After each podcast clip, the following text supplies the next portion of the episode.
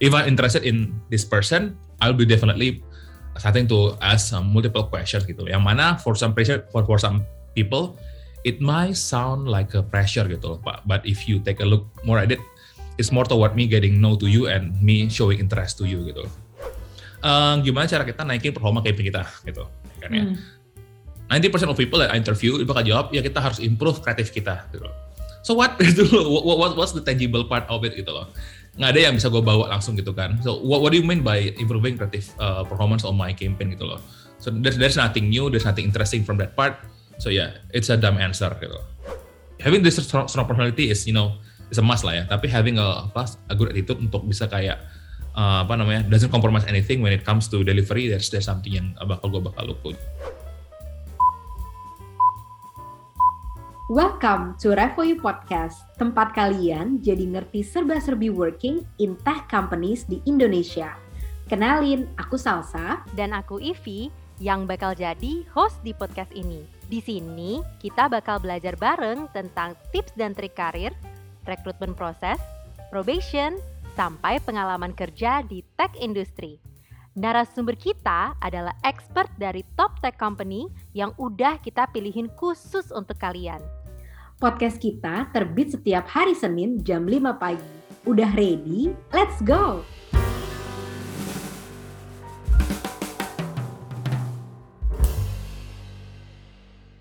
teman-teman Revoyu, balik lagi bersama aku Salsa dan aku Ipi. Ya, kali ini kita kedatangan salah satu narasumber. Dia adalah seorang yang super duper experienced ya, manager di digital uh, marketing gitu. Dia telah menginterview ratusan orang, ratusan kandidat selama karirnya. Ribuan ada nggak mas? Reject iya. Oh ya reject iya, ada ribuan ya kandidat ya. Nah, kalau lo sendiri mas sudah pernah diinterview sama ribuan orang belum? Um, ini kira ini seleksi apa TKI enggak enggak belum. No, no. Ya, oh, mungkin puluhan, puluhan, puluhan, ya ya ya. Nah, Mas ini dari suaranya mungkin teman-teman juga udah pada tahu ya, apalagi yang pada belajar digital marketing adalah Mas Dum Dum Dum Dum Dum Ferdi Anggriawan. Iya, Nah, Mas Ferdi, coba perkenalkan dirimu sedikit Mas. Kamu adalah seorang apa, ya. terus posisinya, coba. Ya, berani poni dulu, berani poni dulu, oke. Okay. Oh ya, boleh, boleh, boleh. eh itu masuk tadi cut tuh, biar ini ada ada blooper blooper ya kan. Oh, iya dong, iya dong. Jadi ya, uh, thanks Salsa, gue Ferdi ya udah lumayan lah ya berapa berapa tahun lah, ya. belum nyampe 10 tahun lah ya teman-teman ya. Kalau 10 tahun udah udah senior banget lah. Basically udah mungkin 7 8 tahunan lah di, di bidang digital marketing alhamdulillah sekarang dapat amanah buat ngurusin uh, digital marketing untuk B2B di Gojek gitu. Jadi day to day-nya ada kerjain growth juga, uh, growth, uh, SEO juga uh, research analytics dan juga uh, PPC yaitu paid media gitu ya. Lo pernah kerja di company apa aja mas selama lo menjalankan uh, digital marketing karir gitu? Um, hampir dua tahun awal tuh agency ya agency hmm. uh, itu handling klien dulu Air Asia sempat juga GSK hmm. uh, dulu sempat juga handle Tokped tapi bentar banget itu pas dia masih uh, masih masih research awal gitu jadi dia masih tahun 2015 2014an um, aside from that juga sempat handle IKEA dulu pas baru masuk Indonesia juga dulu bantu-bantu uh, buat pitching uh, wow. apa kliennya. Habis itu uh, ke startup habis startup, startup itu uh, apa namanya uh, small startup namanya Storm. Habis dari situ uh, move ke Grab. Ya habis dari Grab itu uh, move ke Moka jadi habis dari Grab ke Moka dari Moka dibeli Gojek. Ya sekarang udah di Gojek ya. Wow keren banget. Nah jadi uh, teman-teman di rumah hari ini kita bakal belajar sama Mas Ferdi tentang uh, segala tips and tricks ya dalam interview sebagai digital marketer. Cuma tadi Mas Ferdi udah bilang lo nggak akan nge-share semuanya gitu ya mas ya? Mungkin ya, apa nih mas? uh, kalau nggak ntar inilah ntar nyebar di apa namanya lampu merah gitu kan tips and trick itu di ini kita nggak. Jadi basically gini lah ini apa ya sama kayak konsep kita kita pas kita ngajar lah ya kita nggak pengen ngasih tahu oh semuanya karena we don't want you to remember things ya because you're not getting paid by remembering things you're getting paid by thinking apa namanya new solution that uh, can tackle my problems gitu. Ya, nah, betul. will tell you the mind the framework yang you need gitu. Wih. Karena emang emang iya bener sih mas di dunia kerja tuh uh, nggak uh, ada hal-hal yang biasanya malah kita harus remember ya. Karena yang kita pakai tuh ya critical thinking, logical thinking kayak gitu-gitu kan. Kalau misalkan pun ada yang di remember, bisa relay ke Google kalau lupa teman-teman. Tapi critical thinking dan logical thinkingnya itu yang susah sih kalau menurutku. Exactly. Jadi makanya kan kalau uh, lo ingat kan pas kita awal-awal, oh ya sorry ini disclaimer juga uh, sekarang uh, apa, gue juga bantu-bantu review buat apa uh, for some uh, di, in the beginning kita juga bantu-bantu soal lab dulu ya, lab sama next nggak sih? Hmm. Lu membantu semuanya ya mas ya, sampai materi iya, juga ya, lu PU lah, mantu umum. Iya, oh, umum. Oke. Iya, ya lumayan lah basically karena dulu jadi sebenarnya kenapa bisa batu-batu? Karena dulu ada semacam kegalauan gitu kan gitu. Kegalauan di mana habis lulus kuliah gitu kan kebetulan kita uh, sama Salsa bareng. Ivi kayaknya kita pernah ketemu tapi mungkin ya saya masih minoritas lah gitu ya. Salsa juga tahu saya minoritas dulu. Apaan sih? Uh, tapi dulu basically uh, basically semua itu diawal dari rasa kegelisahan bahwa banyak orang-orang yang tuh pintar zaman yang kuliah tapi hmm. dia dapat kerja dan juga proses interview itu selalu susah gitu loh jadi kayak dia susah untuk lab career gitu. hanya semata-mata dia nggak bisa communicate the values within apa namanya uh, himself atau herself. Gitu. Jadi kegelisahan itu akhirnya apa namanya uh, menemui sebuah titik terang ketika akhirnya gue ngeliat review itu ada peluang nih, gua kita bikin program mock interview, uh, gue propose ke Razi, the co-founder, akhirnya diolah sama Salsa dan ya yeah, so I think you are enjoying right now itu is a culmination of or apa uh, together lah uh, thoughts gitu. Emang karena memang uh, visi misi kita di Revoy memang kita selalu pengen membantu ya Mas Far ya. Jadi yeah. talent-talent yang memang dari bibit bobot bebeknya tuh sebenarnya potensial gitu teman-teman. Cuma kan mungkin tidak belum belum dapat kesempatan untuk bisa mengeksplor, belum dapat pelatihan yang cukup karena semua skill termasuk communication skill itu juga atau interview skill itu adalah skill gitu. Dalam artian ya.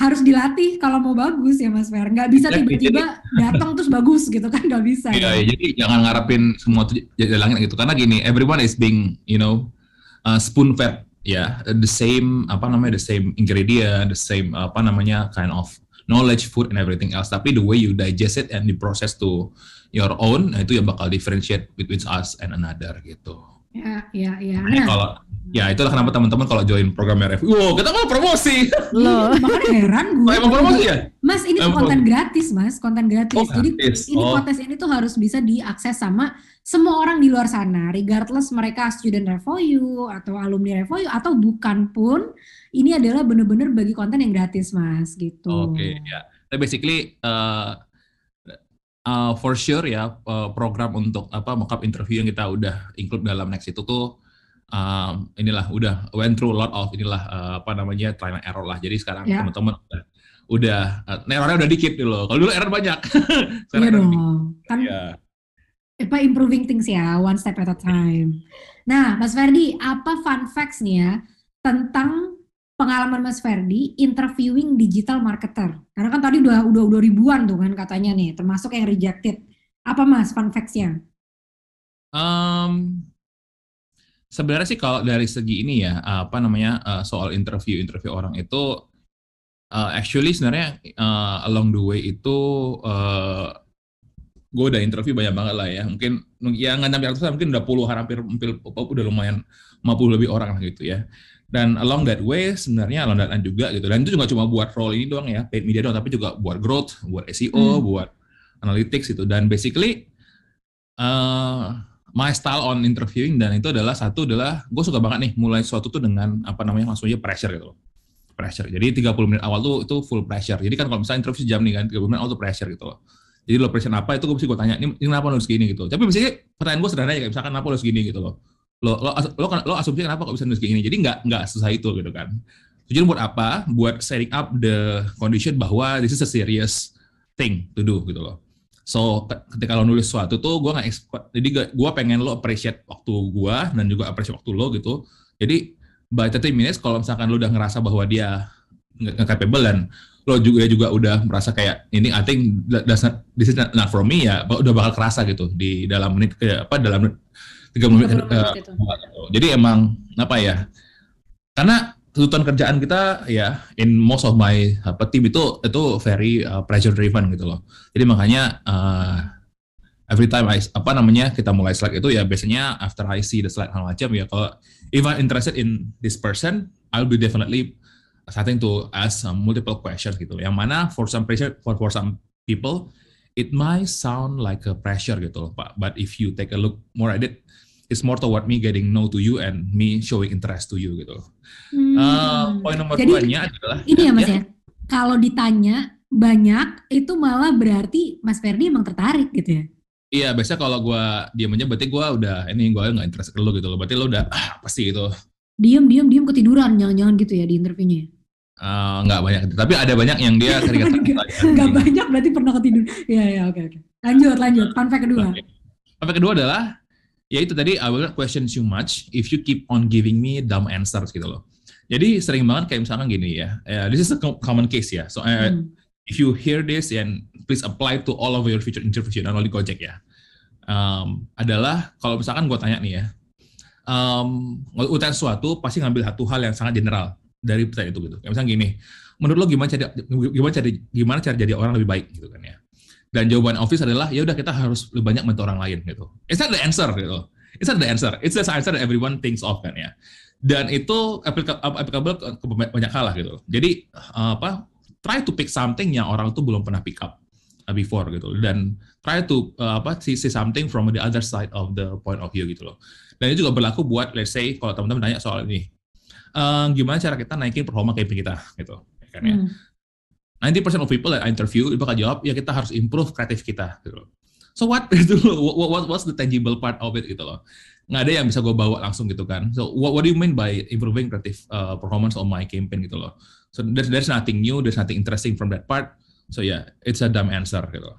Hmm. Uh, yang ketiga ya nggak penting nggak penting adalah I prefer English over bahasa gitu ya. Uh, but ya yeah, Jackson kenapa? is a kenapa kenapa win-win option gitu. Hah? Kenapa kenapa kenapa kenapa kalau startup itu tuh selalu cenderung dengan berbahasa Inggris gitu Mas Fer. Kenapa lu juga eh, lebih lebih lebih cenderung pakai bahasa Inggris daripada bahasa Indonesia? Karena work demands gitu loh. We work in an international setting gitu loh. Yang mana kita bakal uh, ketemu sama handler internasional gitu loh vendor internasional, biar minum ya, minumnya internasional atau misalkan let's say tim lo ada yang dari luar negeri atau something like that. So it's it's it's it's lah, it's mandatory lah gitu. Mm-hmm. Nggak harus perfect perfect banget ya, tapi kalau dia acknowledge bahwa dia itu nggak perfect di situ dan dia udah kasih disclaimer di awal, ya ada itu lebih baik daripada uh, pas udah belum ngomong terbata-bata terus akhirnya malah tiba-tiba switch ke Indonesia gitu loh. Mm. So I think apa ya above all honesty is a value that I'm looking for the most gitu loh. Dan one thing for sure adalah I just I think uh, uh, just accepted a new person in my team ya, yang mana menurut gua tuh potential wise ya, he has a lot of potential gitu. Tapi it was not directly shown in the slides or presentation that uh, he shows. Tapi the way uh, he shows honesty in uh, apa in understanding uh, people's feedback and apa namanya finding a way to apa namanya ya not counter lebih kepada giving a feedback to another feedback something that uh, that I value the most gitu loh. Makanya kita pick that person and yeah he is work he is performing very well so far. Oke okay, oke. Okay, jadi kayak um, kalau ya bahasa tadi penting ya. Dan in terms of di interview juga kejujuran juga penting ya mas. Jadi kalau misalkan memang dia nggak bisa kita tuh ngelihat gimana cara attitude dia menerima feedback gitu ya mas. Dan gimana dia mendiskusikan feedback itu gimana dia mengapply si feedback iya. itu gitu ya. ya. Jadi kalau dia lebih kepada pasrah, ya, ya bapak benar, bapak benar saya salah gitu tuh. Ya, gue nggak butuh yang gitu amat gitu. Gue nggak butuh, butuh yes man. Gue butuh orang yang ada apa, Mikir. proses juga gitu loh. Ya. Hmm, hmm, hmm, oke, oke, oke, oke. Lanjut Vi, berarti.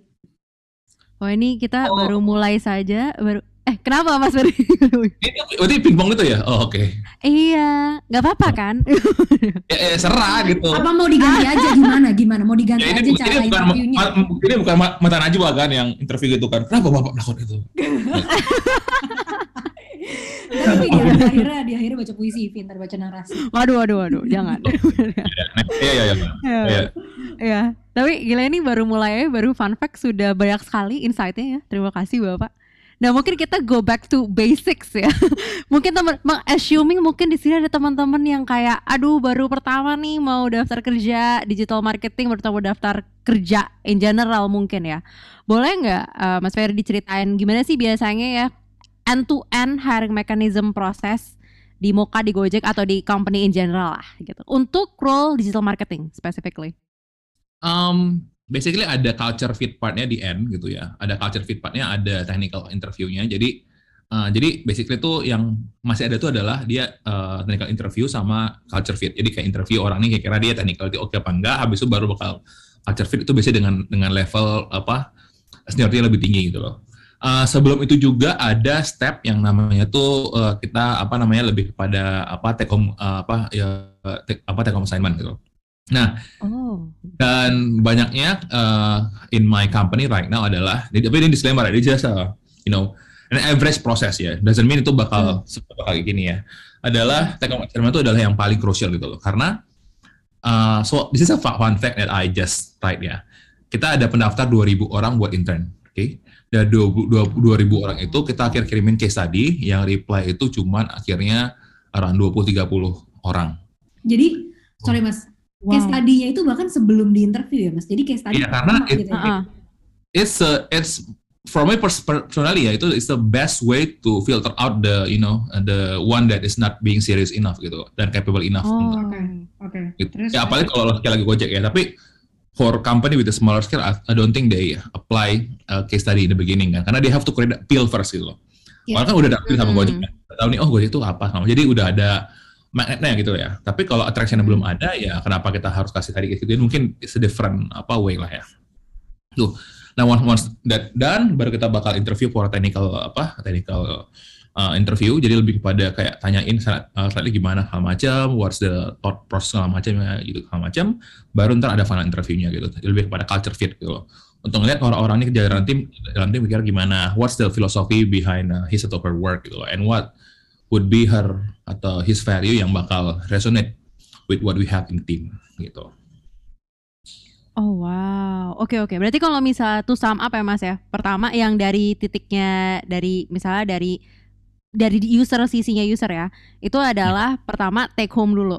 Jadi kalau di case ya Mas Ferdi biasanya udah dikasih tugas dan dari situ tuh akan kesaring siapa yang serius siapa yang enggak. Biasanya gitu. Betul. Betul. Lah, terus dari situ barulah di jujur sih ada jujur sih banyaknya uh, apa ya I was expecting tuh karena gue tuh kalau gue ada punya waktu tuh gue suka ngeliat one by one itu apa CV-nya hal macam oh. apa gitu. Tapi kalau cuma dikit ya, kalau cuma banyak ya mati juga gitu ya. Dan gue tuh okay.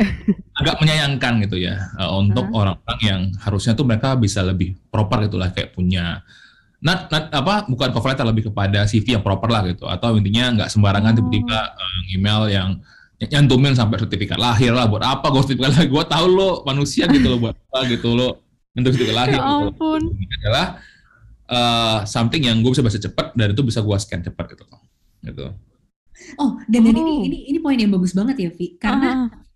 Uh, aku sering aku sering tuh kalau di Indo ada kandidat-kandidat yang ngirim kayak fotokopi KTP apa segala macam kayak gitu-gitu hmm. loh sejak hmm. awal maksudnya itu juga bahaya juga teman-teman maksudnya kalau kalian apply kerja kalian share dokumen-dokumen yang terlalu pribadi kayak gitu itu tuh bahaya gitu. Kalau di hmm. itu ada data protection gitu loh, maksudnya yang jangan kalian bisa jual tuh ke peleter. bisa gue jual bisa gue jual bisa gue jual tuh ke peleter. jual bisa gue jual juga. Iya, jadi pokoknya kalau ya. misalkan ya? ini mau mau, mau ngasih-ngasih KTP apa segala macam itu biasanya eh kita bicara startup ya, kita bicara tech ya, tech industri hmm. ya Hmm. Aku nggak tahu kalau di industri-industri lain gitu. Kalau di tech industri mah itu baru di akhir, phase akhir. Mau sign kontrak, baru tuh diminta nomor KTP kamu berapa. Dan udah gitu doang. Nggak, nggak sampai kayak tanggal lahir, makanan, minuman kesukaan apa segala macam tuh nggak nyampe ke sana kayak gitu. Jadi ya gue nggak butuh tahu sih dia suka apa, tapi kalau hobi ya fine enough lah tapi. Ya, tapi kalau untuk interview lah ya kalau hobi. Makas mikes enggak, enggak. Makas mikes depan lah.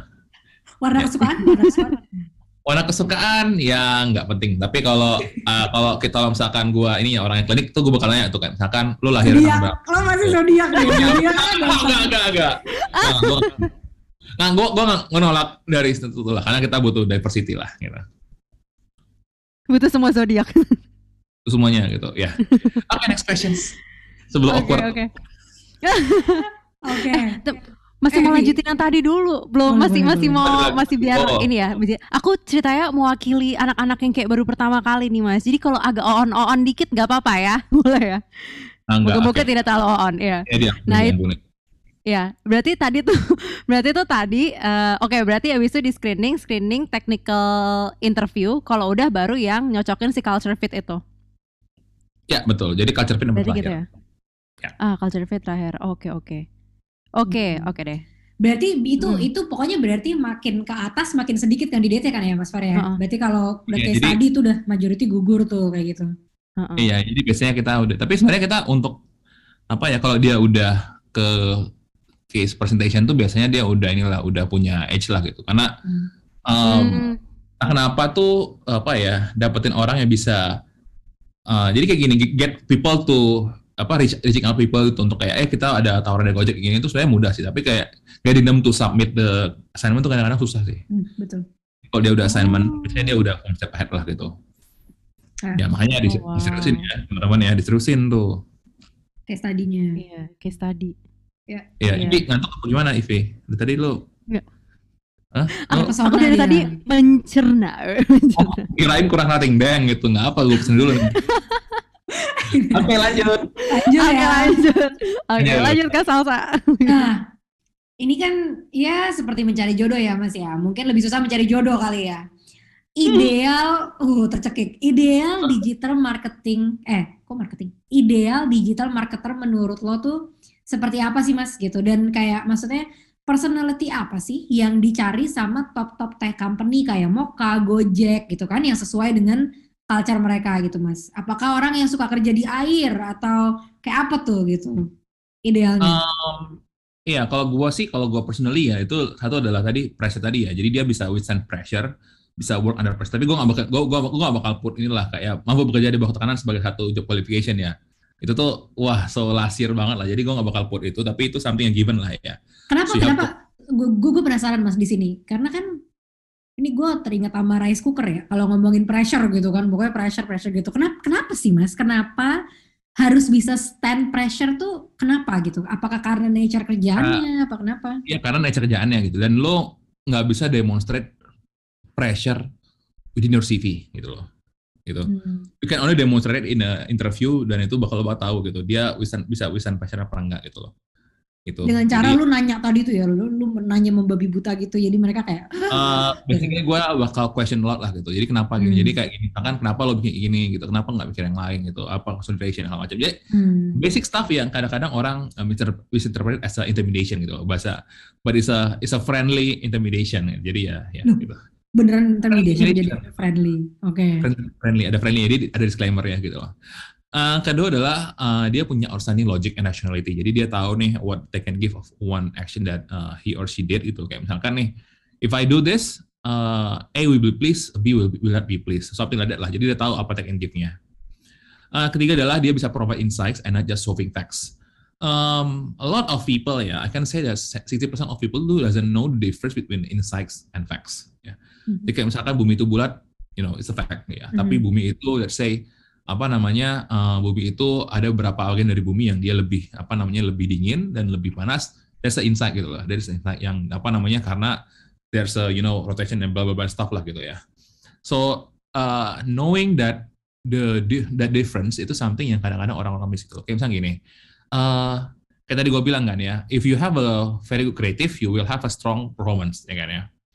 It's a fact gitu loh, it's a, it's a fact. Tapi kayak telling people bahwa oke, kecenderungan orang untuk dia let's say engage sama konten yang sifatnya kayak gini, compare gini tuh lebih tinggi loh, terutama buat audience kayak gini gitu. Nah Hmm. itu something yang gue expect from the audience, apa from the uh, interview yang bakal gue interview gitu loh, atau people yang bakal I'm, I'm hire.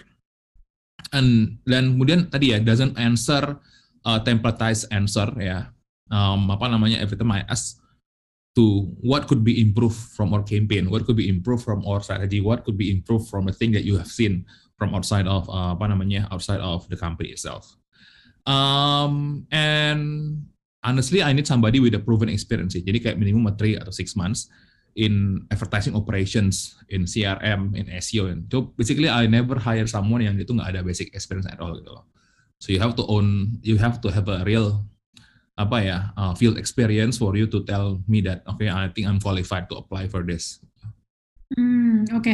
Dan ini memang, eh, tapi memang iya sih mas, kayak aku lihat emang beberapa company, apalagi yang udah established ya, mereka memang cenderung untuk nyari ya, eh, ya ini kayak skilled gitu, skilled experienced people gitu. Dan dan mungkin kalaupun untuk level junior pun ya dicari yang dia tidak, yang dia setidaknya adalah berapa bulan atau gimana gitu ada pengalaman lah tentang tentang topik itu gitu ya Mas Fer. Kenapa itu Mas biasanya? Kira-kira apakah karena memang ya simply kita ada di better position aja jadi kita bisa milih the best gitu kan atau atau gimana? Enggak sih, karena gue dulu sempat di Moka dulu awal kan dia belum belum sengetop sekarang ya. Jadi kayak banyak hmm. kandidat yang kayak dia apa ya? Uh, kita harus kayak ya udah terima aja lah gitu. Akhirnya kita outsource sendiri, nyari sendiri gitu gitu loh. Jadi sebenarnya bukan berarti itu sombong apa gimana, lebih kepada karena they have other things to be taken care of, taken care of kan gitu. Dan yeah. the way you can appreciate uh, apa namanya this company for doing what they do dan for being there in the apa namanya in the first place and able to secure a budget ya to hire people. Nah, lo appreciate itu dengan cara you become a better version of yourself when you are in interview room gitu. Oke, okay, oke. Okay, so, okay. menurut gua sih kayak intinya doesn't mean kayak misalkan company scale rendah tuh lo harus bisa downgrade or anything gitu. Karena I never did that gitu loh gitu. Dan gue percaya bahwa apa namanya all, it always come down to your attitude itu when it comes to uh, apa namanya um, you know having this uh, uh, strong apa ya having this strong, strong personality is you know is a must lah ya. Tapi having a apa a good attitude untuk bisa kayak uh, apa namanya doesn't compromise anything when it comes to delivery there's there's something yang bakal gue bakal lupa jadi ya last but not least uh, apa namanya to add to that uh, list of apa attributes ya of strong points attitude would be apa namanya one of the most important ones. Ya.